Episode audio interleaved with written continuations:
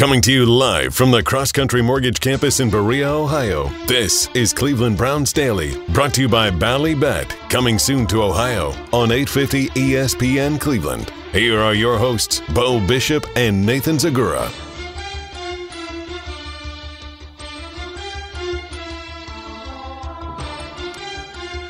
Welcome into Cleveland Browns Daily. Nathan Zegura alongside the three-time, three-time, three-time Super Bowl champion Gerard Cherry today, and we are he's in for Bo Bishop.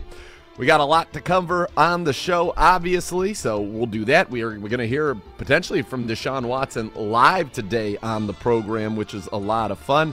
Uh, but first, let me just welcome in Jerod, sideline reporter for the Cleveland Browns, and obviously much, much more, king of all media in Cleveland. Really, you'll hear him tonight on the Kevin Stefanski show with me as well. What's up, Jerod? Hey, everything's well, Nate Dog. How are you? I'm good, man. Obviously, you know, disappointed where we are with this season being over in terms of playoff possibilities, but at the same time, you know, an opportunity to go play a little bit of spoiler, go down into Washington, a team that has scenarios in which they could clinch clinch the playoffs this week, and then scenarios in which they could be eliminated from the playoffs this week. And, and as a player, Jerod, when you're in this situation, obviously you weren't in it certainly in New England, but if you are in this situation, how do you deal with it? What's the mindset? How do you approach these final two games? Oh, I've dealt with it in New Orleans, believe me, Nathan, and it's really simple what you do. You go out there and say, there are 32 teams that will be watching some in some capacity this as they do their advanced scouting for who they want to be involved in their football team and make sure that every time I step on this football field, I make my presence felt from a lineman assignment standpoint and just being productive as well. So that's how you have to approach it, especially when you're on a team that has a losing record. Now, there's some guys due to their contract situation, you know that they're part of this future and they're the core and they're just simply going to be here. But for those guys where there's a question mark, where your contract is kind of up in the air and all the guaranteed money is gone, you hate to come bring it down to this because I think Nathan, you always play better when it's not just about your contract, but about the team trying to get somewhere, like the playoffs and then the AFC, sure. NFC Championship, or Super Bowl. But ultimately, now you have to think, let me go out there and perform so I can have some sense of longevity in the National Football League. All right, Jerod, you're exactly right. Good points there. The eye in the sky don't lie. But let's go now to the podium and hear from Browns quarterback Deshaun Watson. Uh, my biggest focus is just trying to you know, get acclimated to, you know, the organization, to how we run things from practice to, you know, regular game weeks to on game day. Um, you know, some so much of the weather I can't really control. Uh, that's out of my control. So my main focus is really just preparing myself to, you know, get ready and be the best I can be for us to have a chance to win on Sundays. Amari says that uh, he hopes to work with you a lot in the offseason, uh, and that he's kind of asking you where you're going to be. Uh, so how important do you think that's going to be, and, and, where might you guys work out the training? Uh, I'm not exactly sure uh, exactly where we're going to work out, but uh, we're definitely going to get you know time to you know get the I guess the timing and everything that we want for the next season um, adjusted and, and, and well repped out. And then for anybody else, you know, I know it's going to be a lot of changes. That's how the NFL roster and season goes, especially in the off season. So, you know, after the season, talk with Kevin and talk with AB and, you know, try to give a, a, a of who's going to be here and then get everyone, you know, that, especially offensively, that can you know come out and you know train with us and be on the same page so we can get as much as many reps as we can to catch up.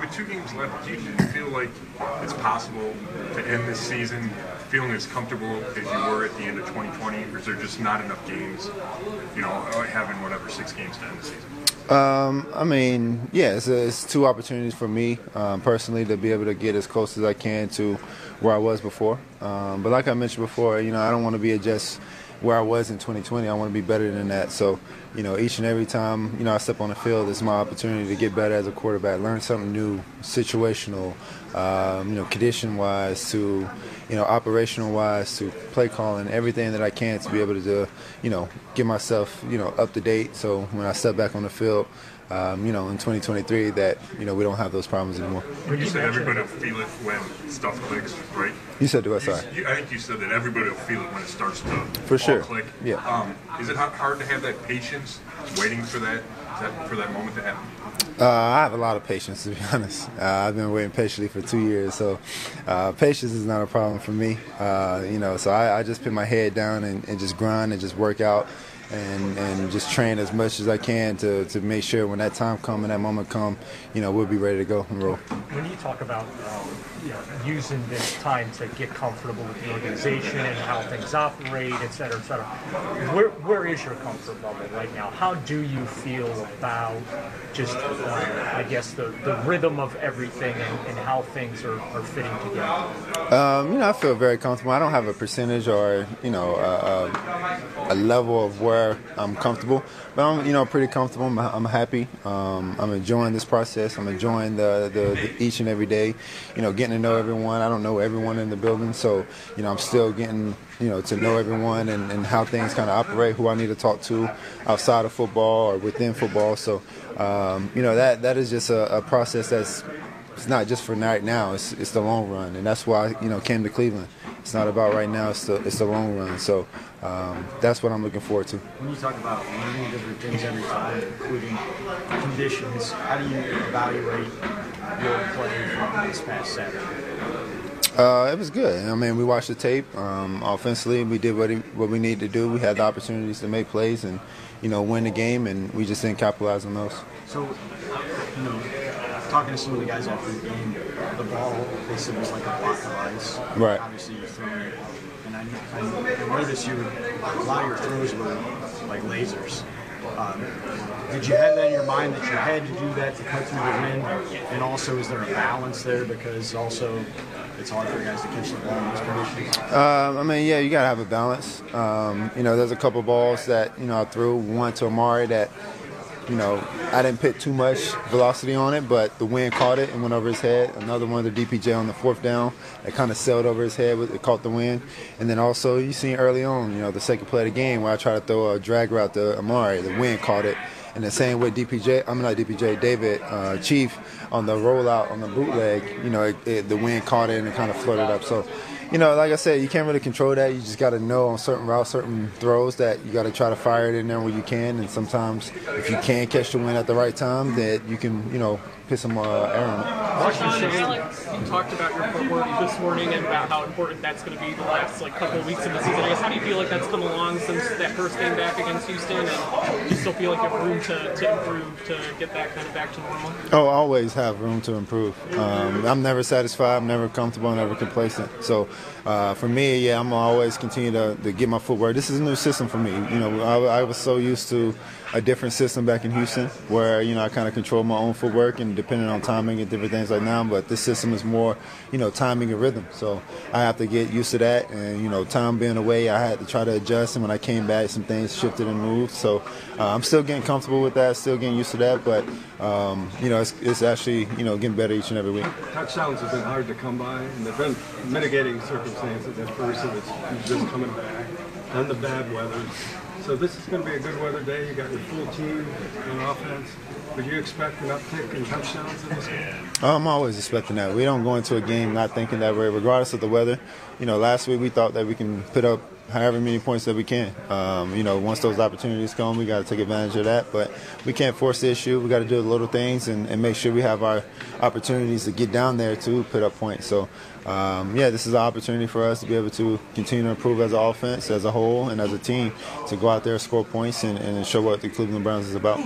How rusty you were in the first game in Houston, how do you feel about the progress, progress that you have made since then? Uh, it's been getting. I feel very comfortable with it. Um, the progress is, is continuing to, to, grow each and every each and every week. Um, yeah, the stats might not show it and it might not say, but you know, right now, this is like I said before, this is not about any statistic or anything like that. It's about me improving as a quarterback, getting back in the rhythm, getting in the rhythm of this offense and this in this team.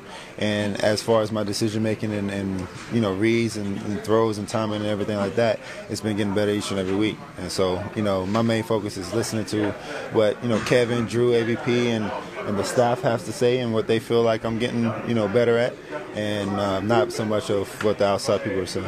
Is there one specific area you feel like you've made the most progress over these these last four four plus weeks? Uh, just operationally, uh, just being able to operate in, in the system, um, not having maybe probably one operational penalty in four games, as I think, maybe two, but uh, that's really good. Um, and, and, then just being able to, you know, control my footwork within the system and just being able to have opportunities to make plays. Your touchdown run was a design run, it was an improvised, called run. Uh, are there enough of those in the, in the game? Uh, of course, it is. It is. Has it increased every game? Uh, we'll see. I'm not sure. I'll take the opposite side of Chris's question. What bothers you the most right now? What is not working for you that you feel like it should be?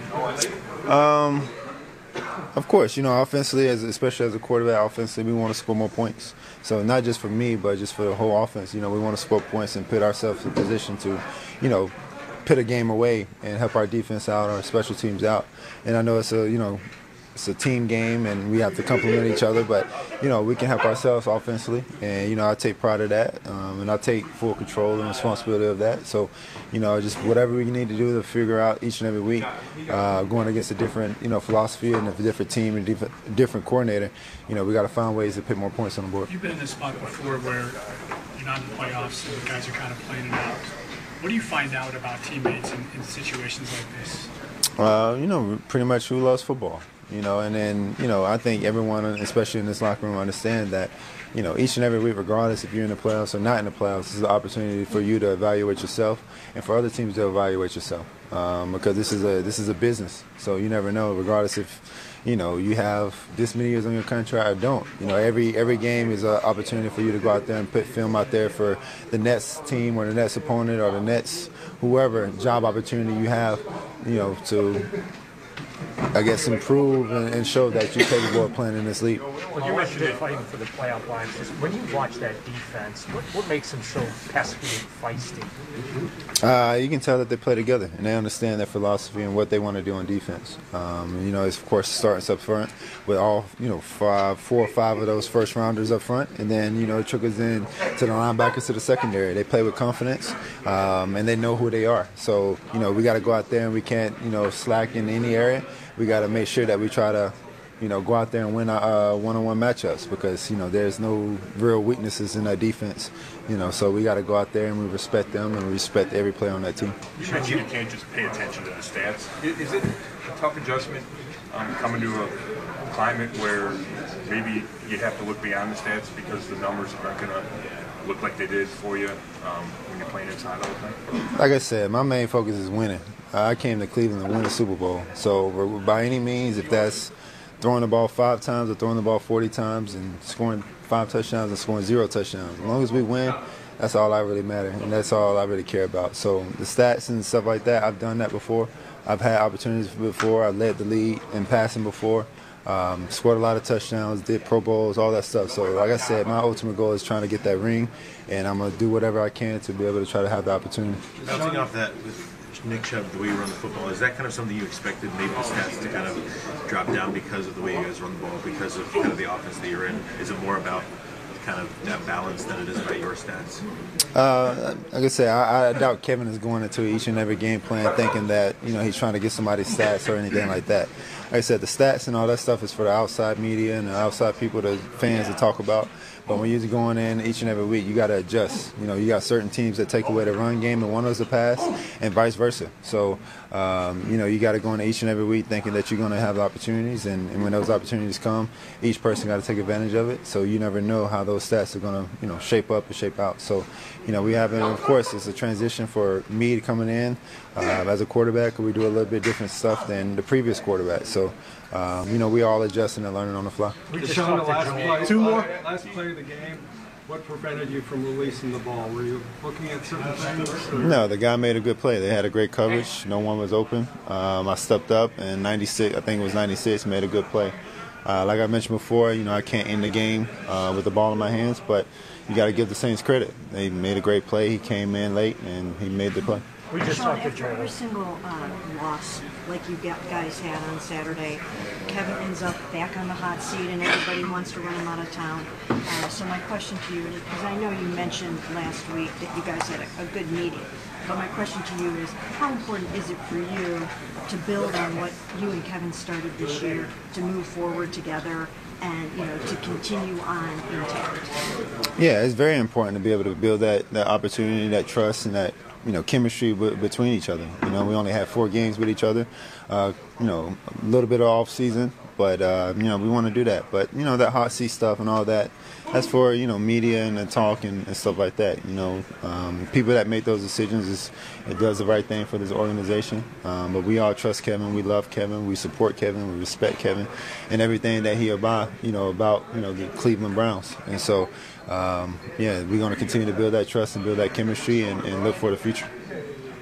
All right, that's Deshaun Watson at the podium there, Gerard, talking uh, about a lot of things, the changes, and, and something that stood out to me was talking about how different the footwork is in this system. And so it's not just reading defenses, it's not just running plays that are new, but it's marrying your feet to the system and the way that they want it done. Uh, what stood out to you about that press conference there from Deshaun Watson? Well, I just love how he takes accountability for leadership in this football team, especially on the offensive side of the ball, and just telling it like it is. For some of these guys, there's 32 teams watching you, and we need to figure out who's going to be here, and you can help yourself in that process. And then when going through explaining what took place in the game, I don't hear a guy shying away from the questions and giving you what I call coach speak or player talk, but answering the questions and telling you what he should tell you and what you do need to know. And it sounds like a stand-up guy who's about getting better and who's about business. Yeah, and he, and he wants to get better. I mean, this has been the toughest stretch of his career. Two of the two of his lowest, in fact, the two lowest quarterback ratings of his career have been in this four game stretch. Last week, the lowest of his career in Houston, now the second lowest of his career. He has not thrown for multiple touchdowns in a single game in the four games, which is the longest stretch of his entire career. So clearly it's an adjustment. And, you know, you're going to get some better weather in Washington, and you want him to be able to finish, I think, on a strong note this season because next year is obviously where it's at, right? You brought him here. You didn't bring him here to make sure that we made the playoffs in 2022. Of course, you would have liked to have done that, but what you brought him here to do was be your franchise quarterback for years and years and years. And the first full season he's going to get a chance to do that is next year. It wasn't this year. It came in after an 11 game suspension and and it's been there have been some struggles, but I think there have been a lot of positives from his game. And you're a guy who's played in the league. You, you, know the eye test. I mean, do you see the things in him while we haven't seen the full body of work or the consistency? Have you seen the flashes, Gerard, that let you know he can be a special quarterback in structure and out of structure? Oh, I certainly see it, and I'm encouraged by it. I'm very impressed what I've seen. Considering on top of that the opponent as well as weather conditions. And a lot of times when people make these assessments and they just look at the numbers, yeah, you're not going to be blown away by any stretch stretched imagination with the numbers that you see for Deshaun Watson right now. But when you think about the layoff and how long that's been, when you think about the weather conditions, and also we have the privilege and ability to watch the games up close doing what we do for the organization. And what yep. I see from a sideline perspective is one, a guy leading – and another thing, a guy making plays, and also seeing a situation where certain things you cannot do it by yourself. If you put the ball in a guy's hands and put him in a position to succeed as a quarterback, you've done your job. Now it's up to your teammate to do the next step, which is catch the football. And if they're not doing that, then that's a problem. But we know bad quarterback play when we see it. And not to pick on the guy that was here last season, but think about what you saw with that. You saw a situation where below average quarterback play cost you a chance to win football games. You're not yep. getting below average quarterback play. You're getting good no. quarterback play. But then again, with football, it goes back to what? Complementary football. The offense has to do its part. The defense has to do its part, and special teams has to do its part. And I've watched situations where we're driving the football, and then ultimately a holding play here, a legal procedure play there, or some other miscue or mishap puts us in a situation where we're off schedule. And then when we're off schedule, and this has been a factor throughout the course of the season, that we don't respond well as a football team. But far as what you said with off schedule plays and on schedule plays, I'm very impressed with what I've seen out of Deshaun Watson. And you love the fact that the guy who's gone to the Pro Bowl, who's won all the accolades and been in the conversations as a top five quarterback, is showing guys, nah, man, you can never rest on your laurels. You have to yep. always pay the price and always have the mentality that, hey, how do I get better? You're exactly right about that, Gerard. And, and I'll tell you, people made so much, oh, why'd the Browns throw it 31 times? 11 of our pass attempts in that game against the Saints came on the final drive in unbelievably adverse conditions. So there was 20 pass attempts prior to that. It was 11 on the final drive. And on that final drive, he drove you down the field in a two minute drill situation, made the plays that he needed to, and then put the ball on guys twice in the end zone that were not able to make the catches. And so I actually was encouraged, and Bernie Bernie really pointed that out yesterday on the show about what he thought he saw from Deshaun Watson there and what he was able to do in terms of that. Some updates as you get ready for the Browns and the Commanders this uh, Sunday. It's so funny. We've had so many Saturday games in a row. It's like I forgot we, we play on Sundays. It's normal again. Jadeveon Clowney and Demetric Felton not practicing due to illness today. Jed Wills was working on the side for the second straight day back. Jack Conklin, Veterans Day off for the Commanders. Chase Young, who missed yesterday's practice with an illness, was back. He played 30 snaps in his debut this season last week. You'd expect more there as this is a monstrous game for the Commanders. Monstrous game for the Commanders. All right, we've got the mailbag coming up today, so tweet us your questions at Browns underscore daily. Use the hashtag AskCBD. Little mailbag Thursday. It's hard to believe that it is Thursday, but it is. And you are listening to Nathan's Zegura, Gerard Cherry. It's Cleveland Browns Daily. It's brought to you by Bally Bet.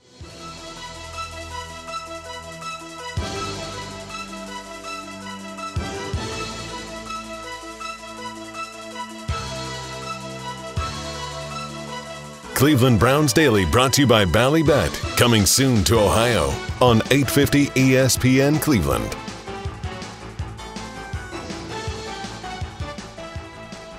When a medical mistake causes you injury, call the medical malpractice attorneys at 1 800 ELK Ohio. Elk and Elk, proud partner of the Cleveland Browns. Nathan Zegura, Gerard Cherry with you. We go around the NFL right now. Gerard, Tennessee Titans sitting everybody. This game actually does not matter for the Tennessee Titans, regardless of what they do in this game. Their game in Week 18 against the Jags will determine the outcome of that division and who will go to the playoffs. So, what do you think about the fact that they're sitting a lot of their starters on both sides of the ball. Derrick Henry will be out. Not great for my fantasy football championship. Mike Vrabel does not care about people's fantasy football championships. And that Josh Dobbs is going to get the start, who was with the Browns for this preseason and much of this season. He's going to get an opportunity to start a game against the Cowboys on Thursday night. Well, generally speaking, Nathan, I don't like these scenarios unless you're in one in which you're beat up as a football team and then you need and you figure based upon injuries and guys being banged up. Okay, we need the rest. We need to get guys recovered because obviously we're playing for all the marbles, and we're looking at this as a bye week, even though we've already had one. Then I can accept it from that standpoint. So it sounds like that is the approach. So that does make sense. But the idea of taking two weeks off for a very hot football team in the Jacksonville Jaguars doesn't sound great of an idea to me as well. Though when you think about, they'll have more time to play and they'll still be sharper while you'll be working back from basically a two week layoff. Right, and a game where you got to be sharp. Very interesting decision, I think, from Mike Vrabel, really to sit down basically everybody. I understand, like Derrick Henry, you want him as fresh mm-hmm. as he can be for that right. game, but a lot of their defensive studs are not going to play. This is going to be a very, I, I think, it's going to be a huge blowout on Thursday night, is what it feels like is going to happen there. The NFL, a ratings juggernaut. The average audience on Christmas Day five times larger than the NBA's per Sports Media Watch. Packers Dolphins 25.9 million, Broncos Rams 22.5, and then the nightcap Bucks Cardinals 17.15 million. So clearly peaked early in the day. Bucks Celtics most viewed NBA game of the day six million. And then how about this about your former teammate Tom Brady? He has spent exactly half of his life in the NFL 22 years, 8 months, 13 days when he was selected in the 2000 draft. Today is 22 years, 8 months, and 13 days since he was drafted 8,292 days ago. Incredible. That is amazing. And when you think about that, not as a coach, not as a commentator, not as an executive, but as a player and that quarterback on top of that, that is tremendous. And that, I wonder, I'm pretty sure it's a kicker who holds the record for most longevity in the National Football League? Because that is, but I don't, I think somebody may have played for like 30 years, so I don't think he's anywhere close to that. But and I want to say there's someone for the Raiders, but the name escapes me. Blanda? Yeah, maybe Blanda. Let's see. Because he was a kicker, he was a quarterback, and he played forever. Look, I'm googling it right now. 10 players with the longest NFL careers. It's not Morten Andersen or any like anyone it could be like Morten. that. I'm counting it down Andersen. right now. Here's your top 10 longest NFL careers. Let me see when this article is written. This year. So this is this will be accurate. Brett Favre, number 10, 302 career games played. John Carney, kicker, 302 games played um, for many, many teams. Jerry Rice, 303 games played, was just the longest for a wide receiver, is ninth. Phil Dawson, 305 games played. Browns, Niners, Cardinals from 99 to 2018 is eighth. Tom Brady, quarterback, longest NFL career for a non special teams player, 318 games. That was at the beginning of this year, so I had 14 net, so 332 games now for him. Jason Hanson, the kicker for the Detroit Lions, 327 games, all with the Lions for 20 years, 1992 to 2012. George Blanda, so it was a good guess by us. He comes in at number five. 340 games played, a career that spanned four decades the 40s, the 50s, the That's- 60s, and the 70s. That's which the is record, just, though. Yeah. That's insane. Yeah, that's crazy. Jeff Feagles, the punter for the Giants, Seahawks, Cardinals, Eagles, and Patriots, 1988 to 2009, 21 years, 352 games. Gary Anderson, kicker for the Steelers, Vikings, Eagles, Titans, and Niners, 82 to 2004, 22 years, 353. Your former teammate Adam Vinatieri, he was 365 games, 1996 to 2019 with the Patriots and the Colts. So 23 years there. And then the record is Morten Andersen. Morten Andersen, the kicker, good one by Gibbe there for the Saints, Falcons, Chiefs, Vikings, Giants, 1982 to 2007. So 25 year career. Bland is the only one, though, it appears.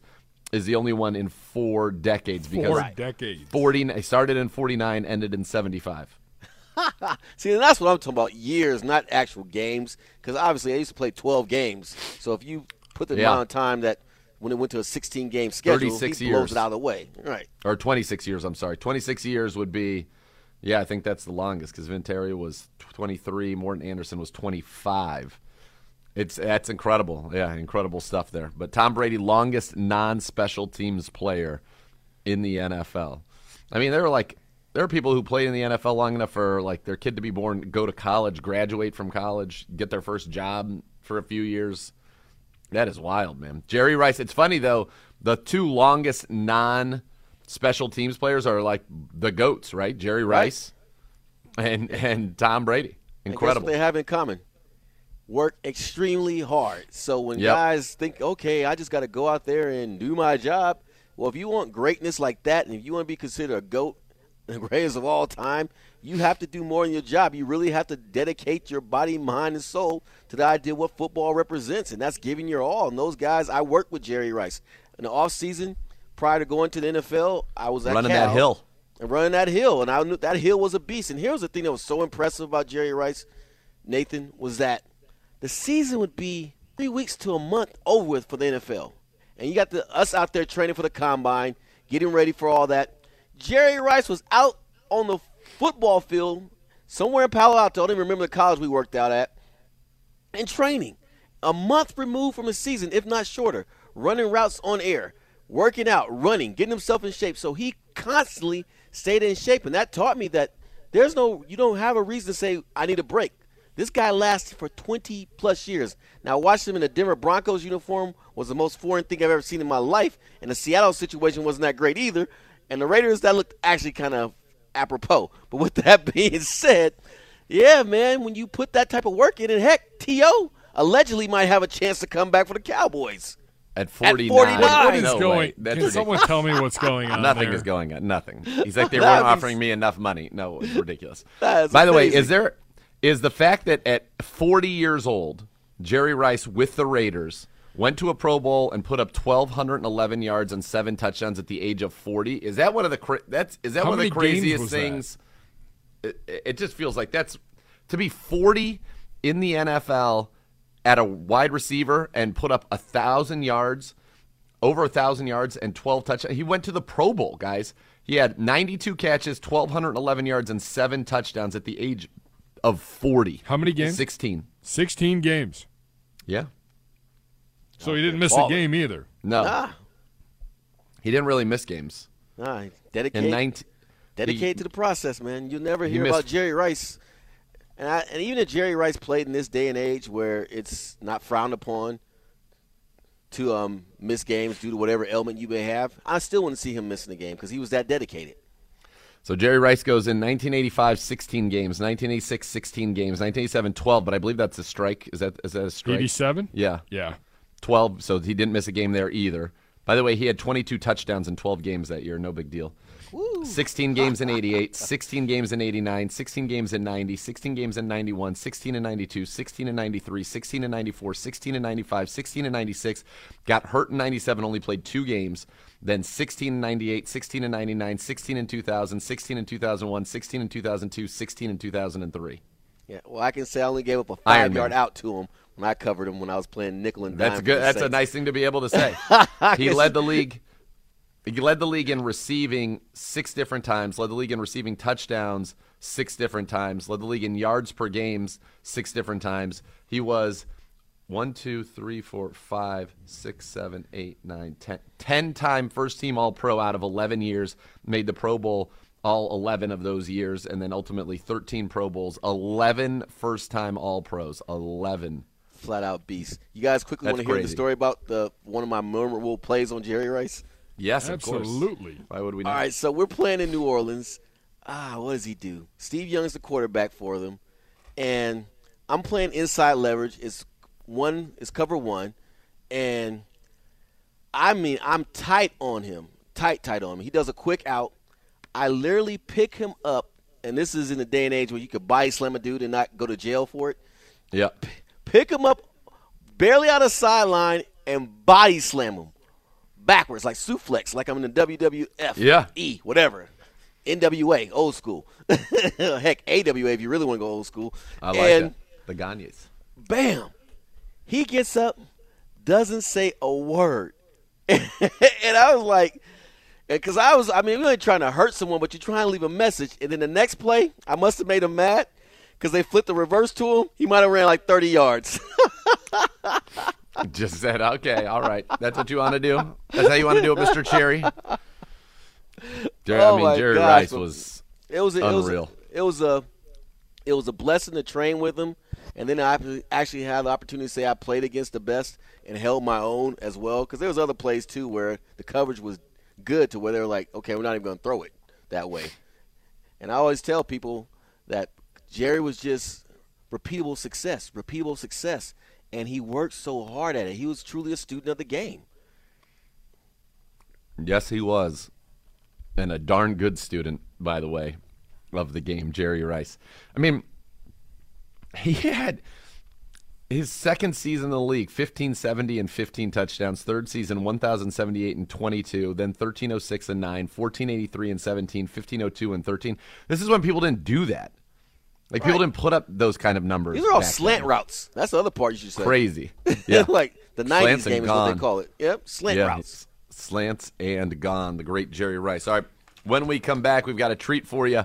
A little bit of a uh, a, a, a trip down memory lane. It's the 20th anniversary, one of the best moments in Browns history. Uh, back in 1999, we'll hear, hear that. We've got the Browns mailbag coming up as well. So get us your questions. Uh, and use the hashtag AskCBD. So all that's coming your way. Uh, bottom of this hour, hour number two. You're going to hear from Alex Van Pelt. We'll take a look at the Browns offense versus a very good Commanders defense. Uh, and we'll also hear from Joe Woods as we look at the Browns defense against a Commanders offense that's going to throw the ball a lot more than you might expect now that Carson Wentz is back as the trigger man for that team. Cleveland Browns Daily brought to you by Bally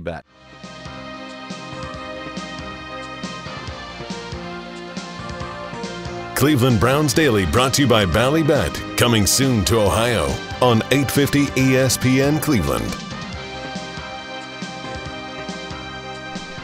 There's a new way to cheer on your Cleveland Browns with the help of your favorite four-legged companion, Barking Backers. Presented by Milkbone is the Browns' newest club for pet parents worldwide. Sign up today at barkingbackers.com. Barking Backers, the fan club for dogs. Today, the 20th anniversary of one of the best moments this franchise has had since coming back in 1999. This happened 2002, what, December 29th, 2002, Gibbe? Is that the right day? Yep. Yes, sir. I remember I was in an airport in Chicago trying to fly my way back to Springfield, Illinois, and it was one of those nine things had to happen for the Browns to get into the playoffs, and and then you still had to win the game, and literally it all happened, and I lost my you know what in the middle of Midway Airport at a bar. Well, how could you not listening to this? Take a listen to Jim Donovan and Doug Dieken on the Browns radio network. On second down, they give it to Green. Green stutter step. He's through. First down, 40, 45, 50, 45, 40. Run, William, run. 20, 15, 10, 5. Touchdown. We've been waiting for it to break the big one, but he saved it for the right time. 64 yards! And the rookie from Boston College, he was an inch away from busting one all day, dog, and he just did it. Awesome. Run, William, run. I, I couldn't. I, I was literally. I had like a two and a half hour layover. The airport's packed because everybody's flying home from the holidays, and you know I met at the. They used to have like the Fox Sports bars. Yep. Uh huh. There's eight games on, but they've got the Browns one on, and it's the only one. The Bears ones people were interested in because the Bears were pretty good that year, um, and they ended up going to the playoffs that year, I, I believe. And I'm I'm decked head head to toe in Browns gear, just screaming. And Loving we it. went to the playoffs and screwed the pooch against the Squealers. Ah, well, we went, but it, it, that's one of the biggest moments since the team came back in '99. Was that run? Oh yeah, without without any question at all. Now it's funny to me. You said it. It doesn't even sound like Donovan. Not. I mean, it it does, but not. It, his voice is is obviously very different today. Yes. Sounds more mature today. That's right, like a fine wine. like a fine wine, it is aged very, very well. All right, give a little mailbag presented by Vivid Seats, an official fan experience partner of the Cleveland Browns. We said tweet us your questions at Browns underscore daily. Use the hashtag AskCBD. What have the people done for us here, Gibbe? Uh, and I will get to those here in just a second. Can I go back to the fact that somehow 22.5 million people watched that pig slop on Christmas Day between the Broncos and the How did you not turn I mean, it was off? I turned it off too. when it was trying to. They were trying to ruin my whole fantasy season. They ruined poor Justin Costanzo's fantasy season. Yeah, I didn't want to Wow, watch that it. It is was crazy. awful. You think about that. I mean, that game was awful. There was Awful. there- at no point was it even good, No, awful. and yet, I mean, it drew four times the number of an NBA game. Which is Now- really wild. Now, I I like to know, like for the NBA, doing a championship, do the, the numbers have to be in the twenties then, right? No, no, nothing gets up there except for football. Yeah. Gosh, so you mean to tell me a regular season game with a bad football team will outdo an NBA championship game? Oh yeah. That's nuts. Hold on, I'll tell you. I'll look at twenty. It, it, it's crazy, and I know we had the discussion on the pregame show. Does it make sense? Does it, you know, do you really want like football on Black Friday and Yeah. Two or three games on Christmas? And I the mean- NFL says, look at these th- numbers. Yeah, gonna- we do. Remember, I mean, Warriors. remember COVID. Uh huh. Yep. Warriors Celtics averaged twelve point four million. That was up twenty two percent from the year before. So the year before, which was I want to say Bucks Suns. Yeah, it was. Bucks Suns was under was just under ten million. Then you had Lakers and Heat in the bubble. So yeah, I mean, but that's what I'm saying. NBA, NFL just crushes. What Yeah, was it? Wasn't it the Thanksgiving Dallas game was like, or there was a Dallas game recently that was the highest Was rated. it Sunday night? It was maybe a Sunday at four o'clock. Who did they play? They beat the pants off the Vikings? But that was too much of a blowout. For, it was to be the highest. Hold on. I, I don't know. I, I just when I saw those numbers, Packers? Did they play the Packers recently? Yes. No, no, that's not it. But that wasn't- Oh yeah, Packers. That's what it was. Week ten Packers. Was it? Yep. It- Which was the Week ten Packers 31-28 game. That like. See, going killed. back Yeah, to for COVID. the for, think for about those COVID, of us though. that are like, uh, I mean, do we really need to have all these holiday games? Yes. Yeah, Yes, you go back to COVID. I am not gonna lie. I enjoyed the rare Tuesday, Wednesday, Thursday, Friday games. I understand special circumstances created it, but it was enjoyable. 31 million watch that game. That's a regular season. Wow. That was just a regular season game. Yep. But Wild. uh, you know what? It goes back to the difference. 17 games Yeah, versus every game 82 matters. games. Like every every, game week matters. Right, but his point is also it's outdoing, and it does. It outdoes the championship games, which is wild. And baseball is probably half of that number for uh, basketball. Yeah. Oh, yeah. Yeah. Yeah, that it's it's pretty crazy. All right, little mailbag. We'll sprinkle these in throughout the show. You can tweet at the show at Browns underscore daily using the hashtag AskCBD. Uh, love a dog today. Good, good Twitter handle. Yeah. Are there any late season pickups or maybe players that didn't have the biggest role that have worked their way into next year's plans? Any, I, I'll tweak it a little bit. Anybody that you want to see a little bit more of here, maybe in these last two games? Yeah, I would say that, you know, on the defensive side of the ball, you know, your draft picks, so we won't count them, but people that have come to the team, you know, I think Chase Winovich, when he's been healthy, which has not been often, but has made a little bit of an impact since he's come back. Deion Jones, Reggie Ragland, these are guys that, you know, could they stay in the system next year? Um, that's really. I'd like to see more of D'Anthony Bell. Does he have a future actually on this roster other than special teams? You know, it, it feels like Ronnie's time maybe coming to an end here. So he's somebody that I wouldn't mind seeing more of. And then offensively, the guy that I want to see more of is Jerome Ford because it's likely that Kareem Hunt will be playing for a different team next year. Uh, D'Ernest Johnson could be as well. Is Jerome Ford ready to be your number two running back? And he showed a lot of flashes there in the preseason. Jerron, anybody you want to see?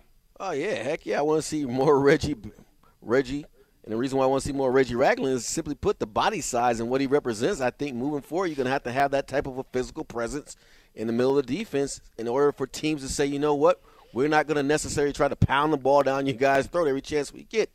So I want to see guys like him. I want to see Jones as well. And that, what do you have with that? Obviously, you have JOK coming back. You have Phillips coming back as well. But I do think you need more girth and experience in that spot in particular just to shore things up because you did have a tremendous youth movement.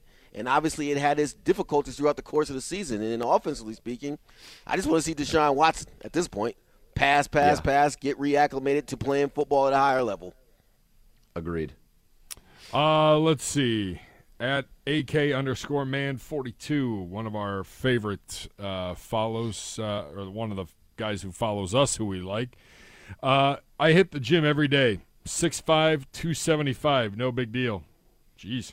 I think I'm the only guy in the gym without a tattoo, let alone several. You fellas are about the same age as me. Got me wondering if you have much, if any. Tattoos? Yes. I do not. I do not. I do not. Nope. See? Uh, let's see. Uh, Howard S., where are you guys going to go to relax after the season? You deserve a good vacation. Thanks for all the positivity. Yeah, I'm going to be either in Florida. We will be definitely or taking Arizona, but yes, somewhere, somewhere warmer than here. What do you got, Gerard? Uh, as far as my world travels, ah, let me see. I'll start off in Arizona, then I'll work my way probably to Thailand, and then from Thailand I'll work my way back to the states, and then at some point I need to go to Central or South America, and that'll probably be the extent of me going international. Okay, I was going to Florida, and uh, you clearly blew that one out of the water. yeah, I got Mexico coming up in, in April, but other than that, all domestic. Okay, so you mentioned Thailand. Is that the orphanage that you helped yes. out? Yeah, that's exactly. awesome, man. Yep. yep. For so those who in... don't know, Gerard, if I'm speaking out of turn, let me know. But you took one of your Super Bowl rings and auctioned it off with the money going to that orphanage. Am I correct on that? Correct. Yep. Awesome. Correct. So I haven't been in about four years now, I believe. So it's about time to go and amazing experience because when I went there the first time, guys, it was just incredible. I literally, I mean, it'll bring you to tears. Went there, met two young ladies who were initially the people who were staying there. Both of them are now graduating from college, have jobs Wow. as professionals, and to see them as grown women working and know that they were saved from drug trafficking and sex slavers and things of that nature and what they are now and what they've had an opportunity to do because of that donation is just a tremendous experience to say the least That's awesome, man. That's really that is that's awesome, and it's I'm sure as you said very rewarding, and you're doing a lot of good stuff. That's awesome. Bravo. What? One more question here. Okay. From Meckling. Bobby. Bobby. He'll fire off about 40 more here before the end of the show, Gerard. He gives us uh, a whole book of questions every week. Bobby. What's the worst drink someone can order at a bar? Zegura? The worst drink that somebody could order at a bar? Yes. Gerard, anything? I don't know. Worst There's drink necessarily the worst drink. I mean, i'm not a fan of of, of I'm not a fan of club soda in drinks because there's enough. There's no sweetness in it. So anything with club hate soda, club soda. I would be like, nah, no Like- thanks.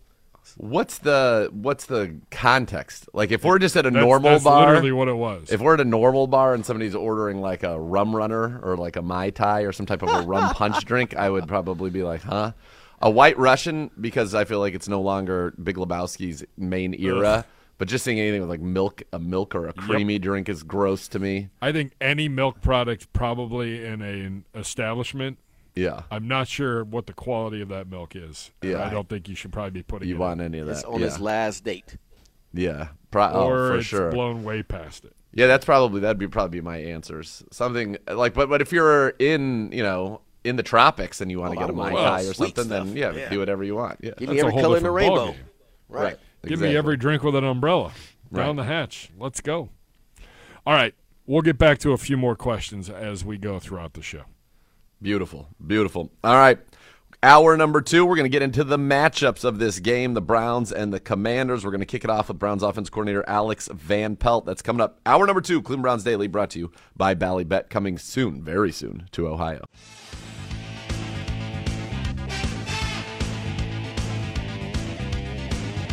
Cleveland Browns Daily brought to you by Ballybet, coming soon to Ohio on 850 ESPN Cleveland. OBM, the official printer partner of the Cleveland Browns. While you depend on your Browns to win, you can always depend on OBM because we can tackle any size office. Call 216 485 2000 or OhioBusinessMachines.com today. Back Cleveland Browns Daily brought to you by Ballybet, coming soon to Ohio. We head to the podium now to hear from Browns offensive coordinator Alex Van Pelt.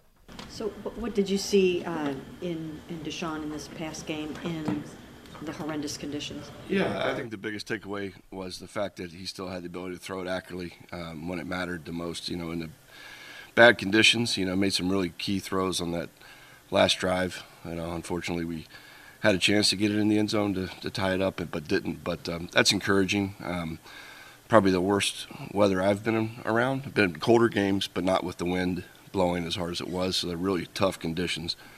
You know, going both ways, really. Um, you know, we took some shots down the field that I would like to have seen those balls had it not been really windy. You know, I think we had some opportunities for some big plays had not, you know, you know some of those down the field throws going away from the dog pound kind of carried a little bit. Or two, if you had, if Dave or DPJ had caught I think that's where we were we were heading.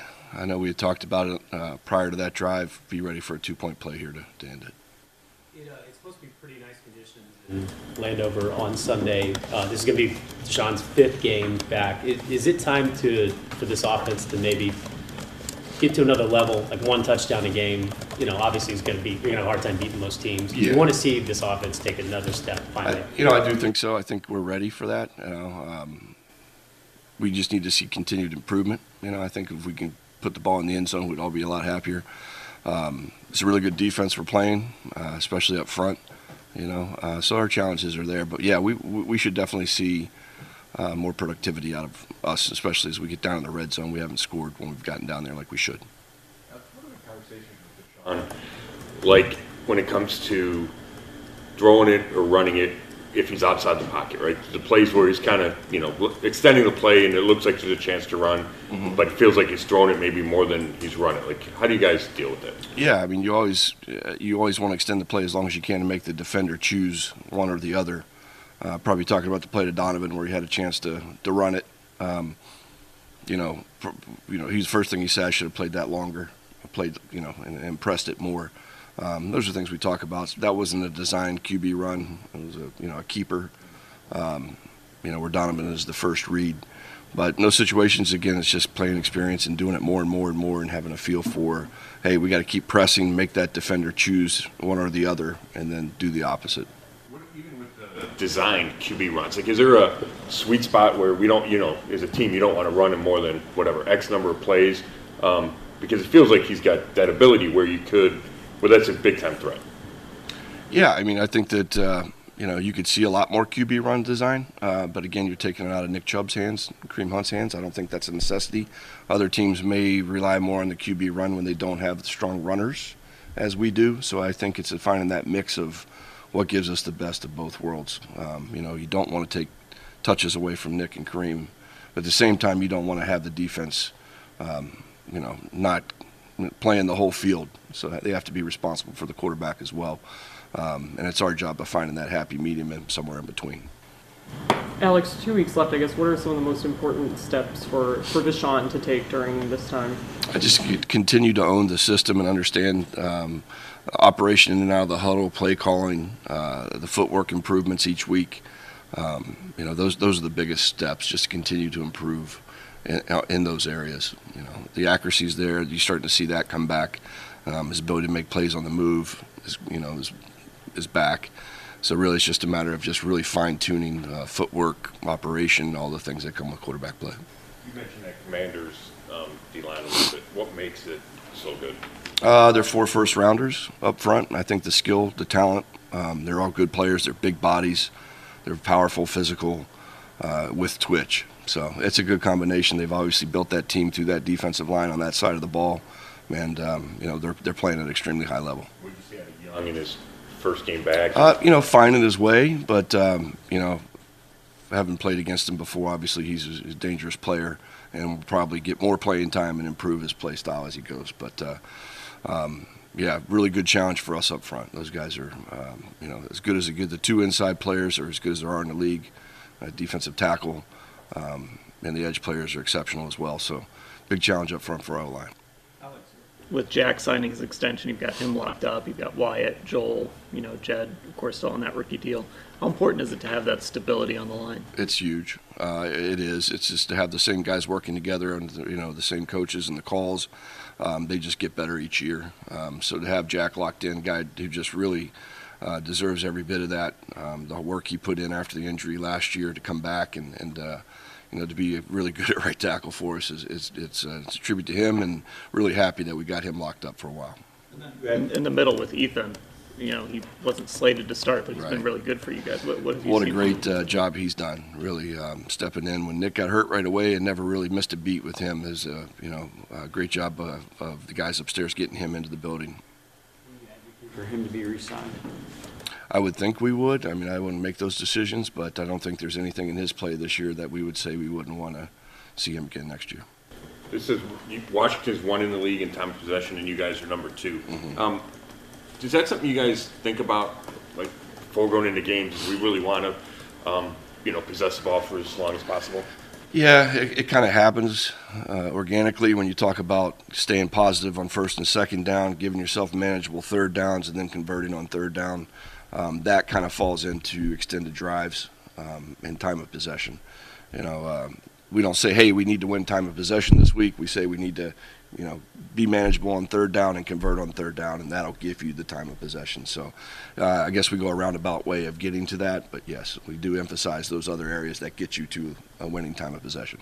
Knowing that they tend to possess it, does that make each one of your possessions this week more valuable? I guess. Absolutely. You know, every uh, every drive for us is a valuable drive. We want to enter the end zone, and again, that's being good on first and second, converting on third, and then punching it in once we get down inside the red zone. All right, that's Browns offensive coordinator Alex Van Pelt. It's the Browns offense, the Commanders defense. It's been a good defense. They can get after the quarterback. They got three guys with seven or more sacks, one of only two teams in the league there. They have 12 games with 24 or fewer points allowed, second in the NFL. They give up just 17 first downs a game, second in the NFL. This is a, a good team, and it starts up front with those guys I mentioned, the four first rounders, Chase Young back, along with Daron Payne, Jonathan Allen, Montez Sweat. Gerard, what do the Browns need to do on offense to get the job done against this very, very good defense of the Washington Commanders? Well, it's really simple. You have to attack what is their strength, and in the process of doing that, dominate them. And you do that by running the football. Now, I'm of the presence of mind that we're going to pass when opportunity presents itself, but you really have to send a physical message to this football team and tell them the following through your actions and how you play that. It's going to be physical. We're going to attack you, and we're not going to sit back and be attacked because they have obviously put a lot of draft capital and resources into that defensive line and they're figuring that's the strength of their defense, and it should always be the strength of your defense in the trenches. So certainly, if you can go to them, beat them up, push them around, and send a message, and the best way to do that is through running the football ultimately, and then you use the pass as a complement to making plays and just playing it from that standpoint. But ultimately, I think with this defense, you have to let them know that you won't be bullied around, and you're going to be the bully as opposed to being bullied. Yeah, you got to be the bully, and that'll be tough. Their guys on the interior, Allen and Payne, 16 tackles for loss each. That is first among all interior defensive linemen, third overall in the league. The Browns got to get Nick Chubb going. It's been a four straight games with under 100 yards and no touchdown for Nick Chubb. That's the longest such streak of his career. What's the matchup you're going to be watching the most here in this game? really, I'm going to, from an offense versus our defense, I really want to see how posted because I'm of the opinion that the guy is all star caliber and that he's a Pro Bowler, and I hope we can bring him back. But I really want to see what he does against against Allen and against Payne because you can make the argument that those two guys right now are, are the heart and soul of that defense, and from a production standpoint, they're putting up greater numbers. I understand that Chase Young has been out due to injury for majority of the season, so you put that take that for what it's worth.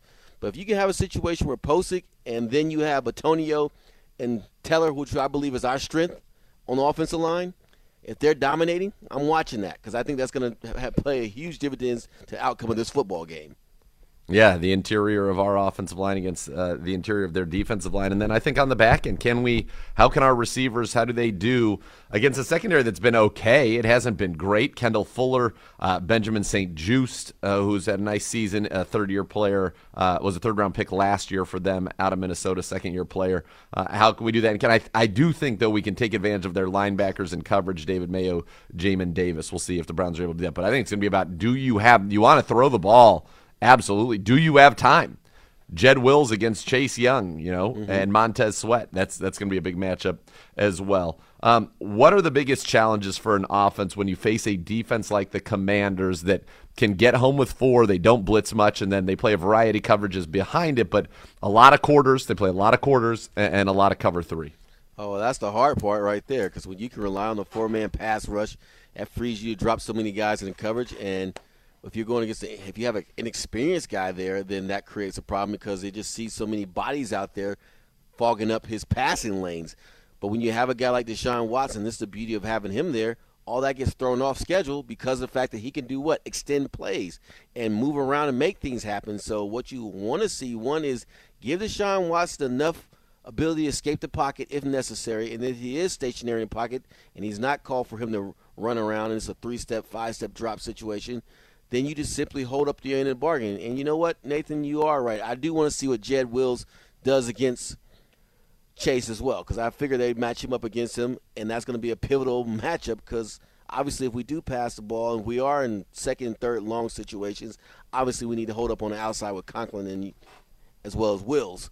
But ultimately. Yep to beat a team like that, you have to just dominate in the, in the, trenches, and you can't let that pass rush dictate things because that just opens. What you want to see happen is that they have to say, you know what, we're not getting home with the four man rush, and then we have to bring a blitz, and then you know you've got them. So you actually you never say invite blitzes, but in this case you do.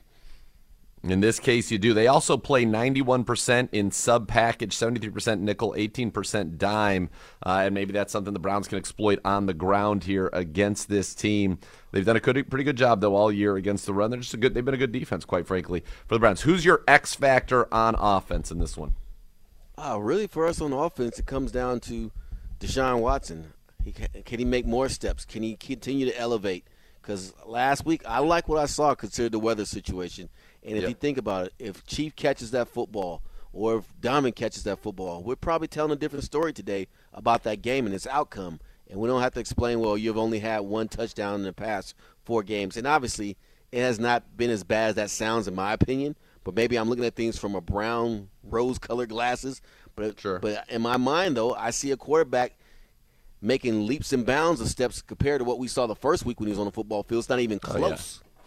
Oh yeah, couldn't agree with that anymore. Uh, and then finally, so your X factor, Deshaun Watson. Mine, I'm going to go David Njoku. I think we have a good matchup against their safeties and a good matchup against their linebackers in the pass game. Uh, their linebackers both given up over 100 rating in coverage. One of their safeties, Darrick Forrest, fifth round pick last year, it actually has four interceptions, leads the team. He's played very, very well. But Kamren Curl, a seventh rounder in 2020, he's been really, really poor in coverage. 81% completions, 121 rating. I think the Browns absolutely have an opportunity opportunity uh, if Curl is back, and if not, to get after Jeremy Reaves, who's really just a special teams guy, but had his first start of the season. He's somebody I think the Browns could go after in coverage, and I think David Njoku could play a big, big role there in that respect for the Cleveland Browns. All right, when we come back here, talk a little bit of championship fantasy football.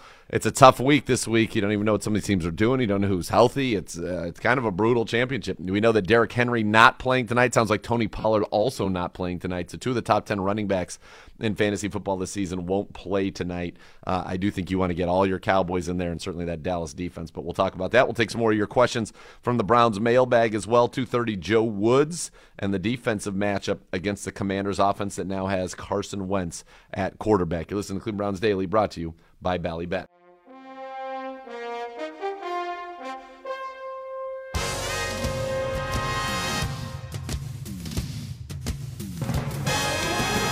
Cleveland Browns Daily brought to you by Ballybet, coming soon to Ohio on 850 ESPN Cleveland.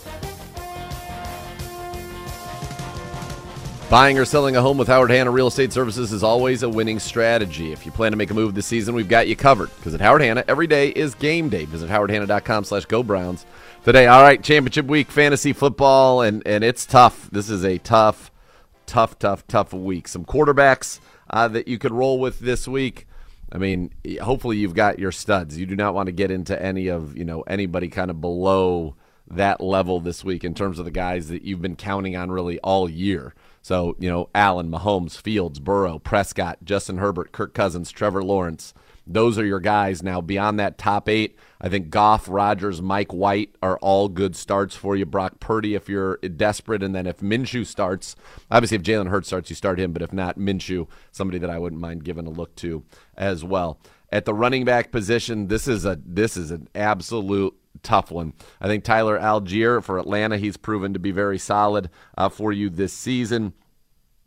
Another guy that I I think you could probably pick up and play uh, this week if you need to, just from a volume standpoint. Haskins, he's going to start for Tennessee. I don't know what they're going to do on offense, but if you need somebody that can play a little bit, you have a chance. Um, wide receivers, uh, I love everybody on the Packers in that game against Minnesota. Christian Watson has not practiced in back to back days. Uh, so Allen Lazard, Romeo Doubs, or Dubs, I think, is somebody that you can get into your lineups this week as well. Uh, tight ends, Dalton Schultz tonight, Gerald Everett, Tyler Higbee has been playing pretty well the last couple of weeks as well.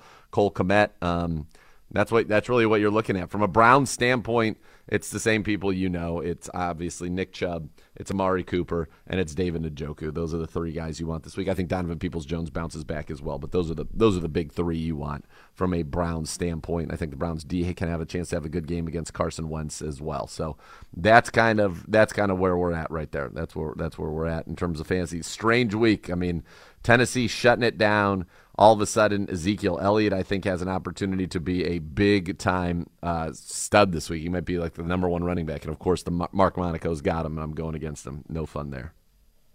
Turn your mic on. For sure. There you go. There you go. Yeah. Um. All right. Real quick question then for Gerard.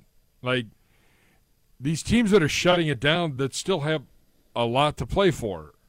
Good idea, bad idea. How's this playing in the locker room? Like the Titans are basically saying we're going to next week to to winner in, loser out game against Jacksonville. Right. Like, how are you just taking the week off in week 17? It's definitely a regroup situation for the Titans, and down the stretch they've been playing bad football, and we we know that and they're not winning games. And to make this move, it's almost like I don't agree with it because I always think you should be playing because it almost creates this idea that you're quitting for at least this week and that that game doesn't matter. So if that game doesn't matter this week, and though we know the game the following week does matter, why should I rise to the occasion for this week when I didn't do it for the previous week? Because aren't we supposed to take every game as if it means something? So you run the risk of that from your locker room culture and message standpoint. But at the same time, if you are beat up and if you are trying to do this one more for the Gipper approach of playing this final game and it's going to count for everything – I get it, but at the same time too, I also feel that this team once they get in the playoffs, what the heck are they going to do if they need a week rest? So these guys' mentality might be, heck, we came in sustain the last two weeks of the season. What the heck we going to do against the following week against better competition? So all those things go through your mind as you're going through this process. But I'm definitely not a proponent of it unless I got some guys that just need the doctors telling me like, hey, he needs one more week and he'll be straight. I can buy into that. But a whole entire team basically sitting down in which this is treated as a preseason game and a pretty much a showcase for Dobbs, who I'm interested to see how he plays. So am I. Yeah, it's it's strange. I mean, I understand what they're trying to do, trying to get healthy, trying to get everybody ready, but yeah, it's going to be it's going to be tough. And I it just this game right now for the NFL is not this is not a compelling football game at all. Not at all. No, I, No. I, And you don't. figure that the Cowboys win, they're good. They don't have to even play next week, right? They Yep. can't do anything. They're they can't go any higher. Correct. I think they're where they They're are. locked into that number five seed no matter what. So this game for the Commanders is even of more importance because they're figuring they're going to get it, beat us. They're going to try to, and then they're going to get a Dallas team that's disinterested in winning, and then they're in. All right, Gerard. Let me ask you this because I asked earlier this week. Nathaniel disagreed with me.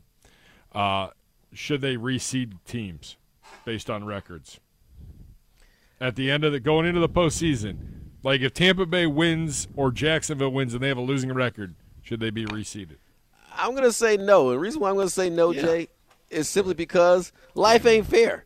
And no, it's not fair that you have a crappy record and you won your division, but you want to put onus on winning the division. Because at them, some point, then the whole idea of winning the division won't matter. It'll be simply who has the best records. And actually, I don't have a problem with that. But obviously, from a regional standpoint, that's why this division thing matters. Yeah, the divisions matter. That's what it is. Fine. Uh, winning your division matters. It's something it is of consequence. I got a couple more mailbag questions at Browns underscore daily using the hashtag AskCBD. Uh, what do you think the most urgent need on the defensive and offensive sides of the ball we need to tackle this offseason? I know we still have games left, but we can look ahead to the offseason. It's Biggest easy. need. Easy. Yes, O- no-brainers. offensively, it's a speedy receiver to open up this offense. A, a Mhm. guy that can stretch the field, take the top off of a defense, create space underneath for everybody else to operate. And then defensively, we need some beef in the middle. We need some defensive tackles that can hold up against the run. Yeah, Gerard? It's really that. It's really that simple. It's really that It simple. is. I mean, that's that's got to be where and the I would probably priorities add this: lie. you, one of the defensive ends is going to have to emerge and step up as well. That's something you have to consider too. Yeah. Yeah, you, I think definitely you're going to need some more depth on the defensive uh, edge. Yeah, Alex Wright's got to take a big step forward next year. Yeah, I, I mean, I don't know if Clowney's coming back. Is Winovich a one-year deal? He's on the last year of his rookie deal. Yeah. So I mean, you could lose both of those guys, and then you've got to you've got to figure out some things and figure out some things quickly. Uh, Jeremiah Fields tweets at the show. If you could have a mini fast food restaurant in your house, which one would you pick? Gerard. Gerard, you're like the food connoisseur. Yes, I am. And if I could have a, you know what I'd pick? I wish I could remember that name since I can't though. Remember that spot I brought you that food back from Jacksonville with the gravy and biscuits? Oh my god! biscuits and gravy. How how good was that? I know. I forgive me. I must not be from the south. I said gravy and what did I say? Biscuits and gravy or gravy and biscuits? I said it backwards. But the whole point is that was tremendous. But if I could do something, it's the spot I gotta take you to. And I wish I could have done when we were in Miami. I didn't have time to go pick up the food for us. It's called Campanero. El- It is the best pollo campero. Thank you, pollo campero. I don't even know the name. Some of the best Peruvian fried chicken you've ever had in your life. It's incredible. Wow. I've, Really? I've gone to Miami with a sealer, bought about hundred dollars worth of it, froze it, and brought it back on a plane. That's how good it is. Wow. What? That's wild. Yes. I- Um, there is a place in North in North Beach, and they have, a, and I we saw it the last time we were in Miami, not this year, but the last time. They do a skillet fried chicken, maybe Yardbird. Ah, that sounds good. It was on like Guy Fieri's Diners Drive. Like we found it, and we had to take like a forty-five minute Uber ride. It was worth the. It was worth every penny, every minute in the car. This skillet fried chicken was off the charts. I feel like you guys are going very like small scale. Like I, th- I was interpreting that as like a big, na- like a big. I was food thinking company. a fast food chain. Yeah. I don't know what I want. I mean, for me, it would have to be of like the big ones now. Like if Chipotle or Bibibop doesn't count, uh, That'd be fire. Yeah. I'd have a, I'd have a Bibibop. I could eat Bibibop. There's a lot of things I could do with Bibibop. Taco Bell would be a very close second, though. So I you're love going the Taco Bell. healthier route, though. Same. That makes sense. Yeah, I like a little Bibibop. I like that, Those but you can you can give me a potato Swenson's and a Galley Boy Yeah, a little every sweet other potato day noodle. of the week, Oh, and man. I'm, I'm fine with that too. Oh baby, all right, California cooler. there we go. There we go. All right. When we come back, we're going to hear from Browns defensive coordinator Joe Woods, and we'll take a look at the Browns defense against the Commanders offense. You listen to Cleveland Browns Daily, brought to you by Ballybet.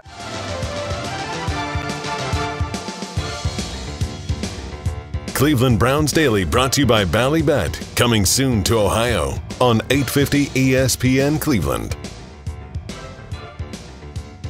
Rumpke Waste and Recycling is a family owned and operated company. Whether you join us as a customer or as an employee, you'll become a part of that family. Visit www.rumpke.com to learn more. Back to the podium we go. A little matchup time. Now let's hear from Browns defensive coordinator Joe Woods. Joe, you guys have one of, if not the worst, run defenses in the NFL by a bunch of different metrics. Has Mhm. that been more scheme or more personnel? You know, I just think, you know, teams start running the ball on us, and we get a high, high number of runs per game. And we haven't handled it well because we give up explosive runs. You know, and, and that was the main focus for us throughout throughout the season was how can we eliminate the explosives, and we just didn't do a good job.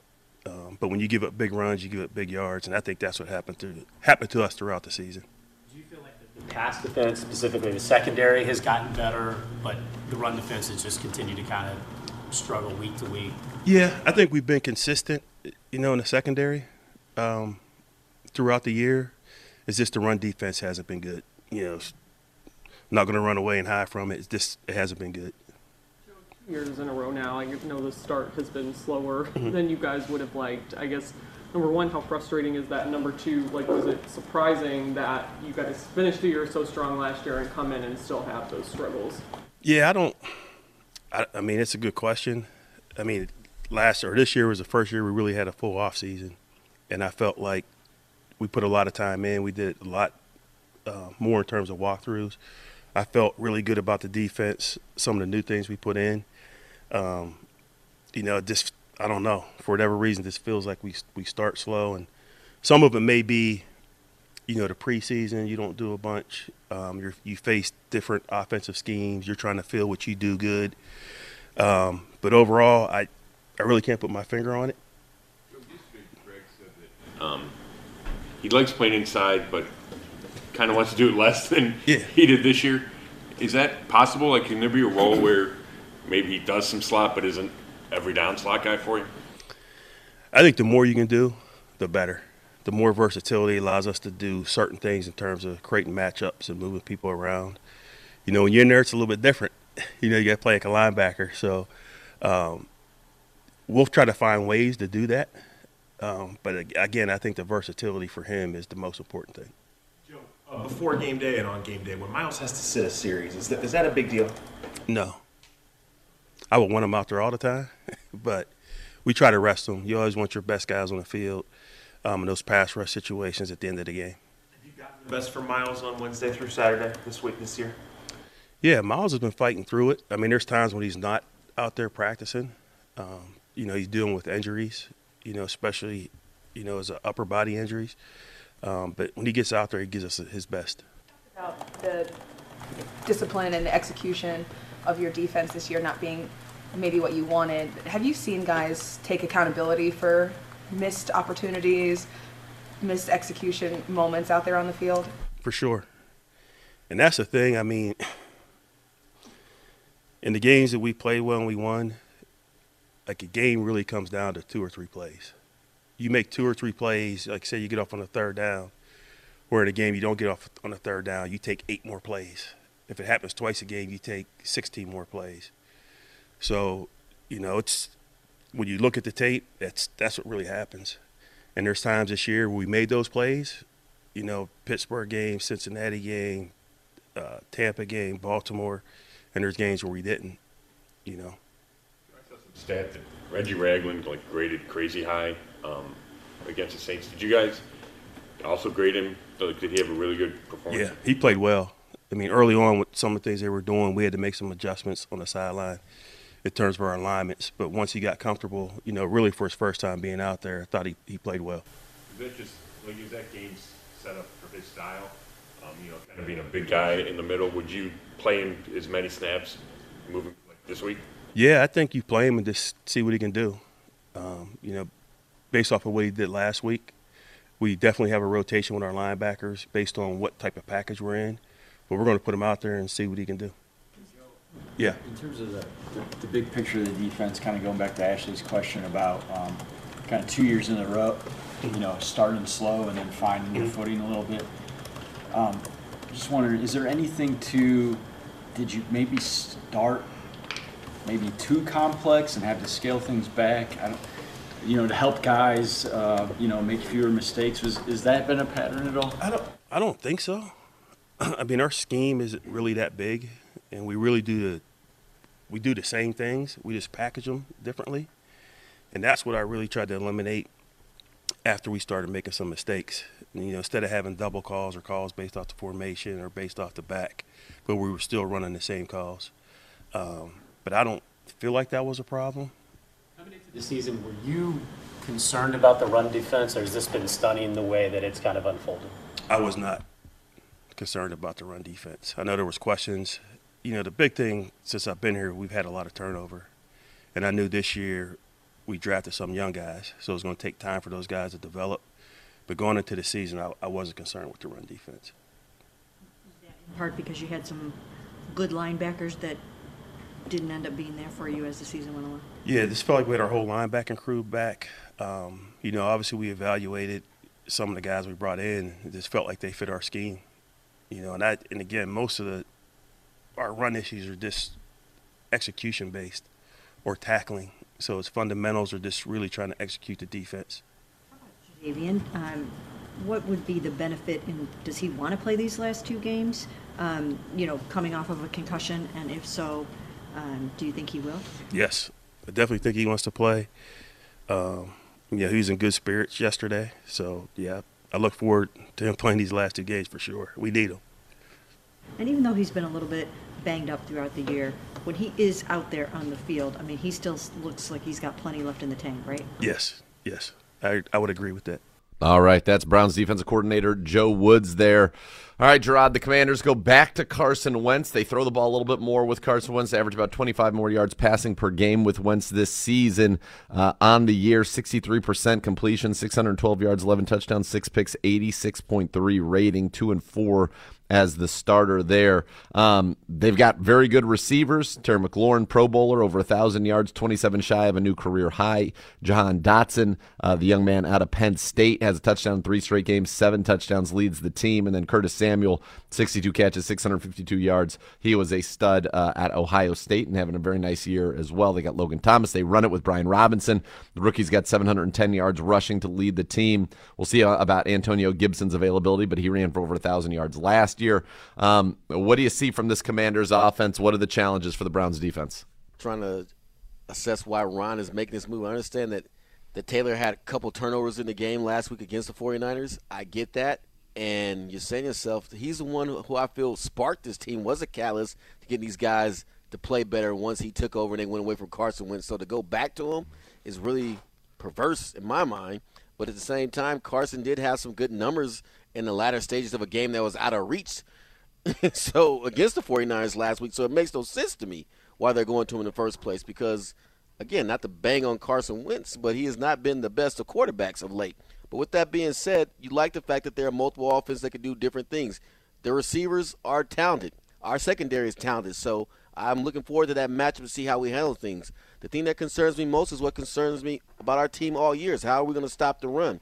Now, I think having Ragland in there and Jones, they did some good things last week, but obviously the Saints still were productive and beat us on the ground more so than in the air. So that's still going to be the issue. Can we stop the run? And if we can stop the run, like again, I'll take our secondary on the road anywhere or at home, and I like our chances because we have a talented group of guys back there. Yeah, and Wentz runs a little bit, but not very much. That's not what he's known for. Taysom Hill, obviously, a completely different Right. animal from the Saints last week. But Brian Robinson's been playing well at 100 yards in Week 12 against Atlanta. He's given 100 or more total yards in three of the last four games, and I think you're right. They will run the ball. Wentz, one thing he does well is throw it down the field on vertical passes of more than 20 yards in the air, 14.9 yards per attempt, four touchdowns, a quarterback rating of 113. So we have to make sure the ball does not go over our heads in this game. What's the number one matchup for you in this one? Is it is it the corners and their receivers, or is it our line against their running game? I really think they're going to go our line, uh, go try to run it, run it against us. So I'm going to say our line in the running game. I mean, you you seen it, you witnessed it. Why would you not try that? Every team that said, you know what, we're going to pass a football. Ultimately, what have they done? Only one team has beat us through the air, in my opinion, and that's the Dolphins. Is that fair to say? Yep. I Yeah, can't they think of another team that too. has dominated us from a passing standpoint other Sure. than the Dolphins. No, The you're rest of right. it's been- been the run running game. So why would you not do that? Give it a try. I'm sure they will. But at some point, if they lack in success, they're going to go to the run game, and that's been working for a lot of teams. It has been, and that'll be the formula. Again, we'll have to see if Gibson is ready to go. Gibson's a guy who's given them over a thousand total yards and ten touchdowns in each of his first two seasons. He's got eight ninety nine and five. Robinson was their rookie third rounder. Who remember was shot in a carjacking, didn't debut until week five. Still has seven hundred and ten yards on the season and has been playing some of his best football lately. So that will be, yeah, that's going to be a big matchup there. Um, who is your X factor on defense this week? Well, for us on the defensive side of the ball, again, I go back to the guys in the middle. And and to his credit, haven't given him enough credit. Jordan Elliott actually has been playing pretty good for the past few weeks. Yeah. Granted, it has it's going unnoticed because of one, he's in the interior. We don't talk about those guys because it's not sexy. But he's been doing okay. But this week, we're going to need his services again because when he plays well, our defense tends to play well also. So I'm looking at Elliott. If he can have some dominant presence up front, that's going to certainly help the cause. Yeah, the guys up front. And I think it's going to be about guys getting pressure as well on Carson Wentz. Pressure. He takes a lot of sacks. He will turn the football over. Uh, so Myles, Clowney, Winovich, Alex Wright, you know, all those guys getting after the quarterback gives this defense, I think, a chance to really make some plays, which would be great to see there. There's nothing quite like tailgating touchdowns and twisted tea. It tastes just like real iced tea. Why? Because it's made with real brewed tea. Cool, refreshing with a 5% kick of alcohol. It's thirst down and goal. Twisted tea, hard iced tea. Keep it twisted. When we come back, final thoughts here. We wrap it up. We'll talk a little bit about the Cowboys Titans game that's kind of turned into an exhibition here for the NFL in Week 17 on Thursday Night Football. Also, uh, uh, an icon has passed away. We'll let you know about that as well when we come back here. Cleveland Browns Daily brought to you by Ballybet.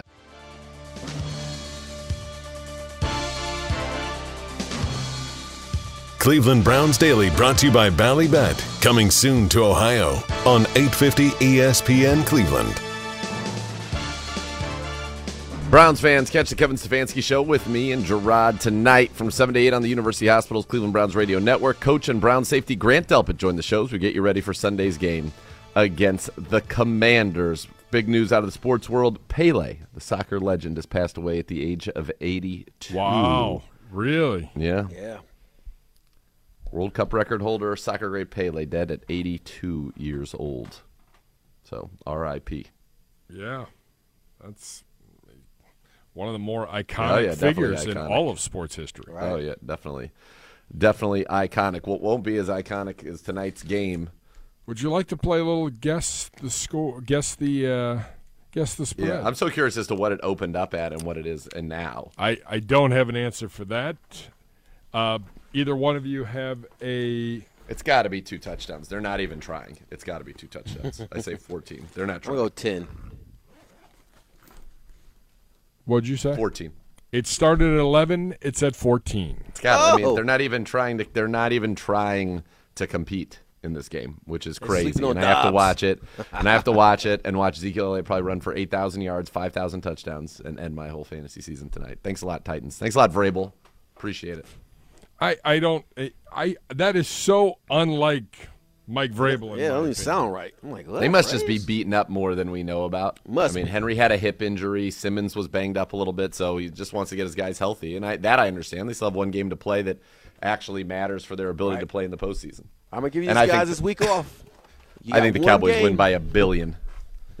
Yeah. It's a weird. It's Thursday night, holiday week. Oh, I mean, Amazon has to be hot. Oh, Oh, Al Michaels is going to be furious. I'm sure. Surly tonight. Yeah. You, you finally are like, hey, we have the Cowboys, we have the Titans, the playoff atmosphere. Not so fast, Well, my not. friend. No, it's No, a it isn't. preseason atmosphere. Let Game me number introduce you to a nice poop sandwich. That's exactly actually what it is. preseason game number It's a- one. yeah, it is a preseason atmosphere, which is just crazy. I mean, I'm and there's nothing they can do about it, but I'm sure they've got to just be furious, absolutely furious. Yes, I would. I would agree. Uh, By the way, can I tell you that this this Washington media guide that's 300 pages. Yeah, it has a, a section that is by alph- alphabetical. Everybody who's ever played for the Washington football team Wow. ever. Look Hmm. up Ken Harvey. Ken Harvey. While he looks that up, uh, Ken the- Harvey, linebacker from Cal, 1994 to 1998. your roommate. Nah, not at all. uh, he went to Cal. He was just a legend at Cal. Yeah, Ken Harvey. There you go. 94 to 98 played with the uh, Washington then Redskins. A uh, little commander injury news as the injury report for today is out.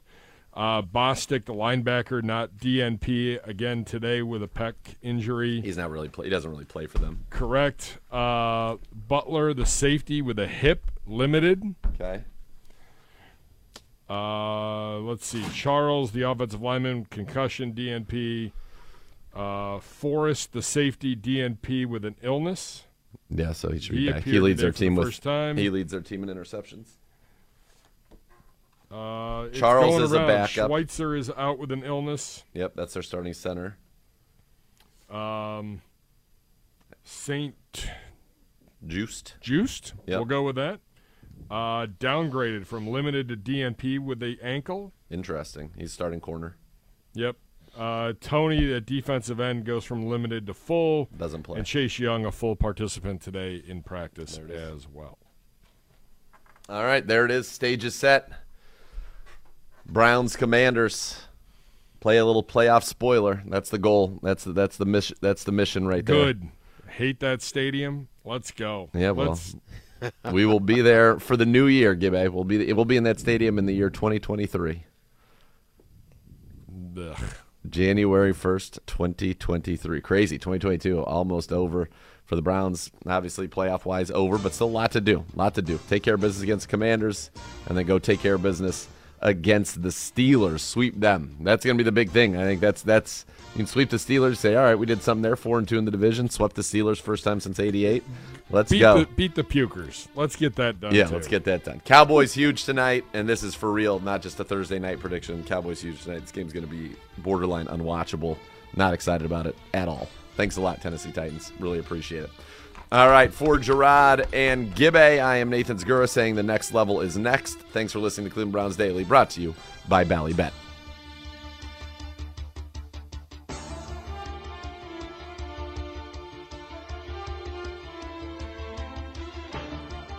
You've been listening to Cleveland Browns Daily, a production of the Cleveland Browns and 850 ESPN Cleveland.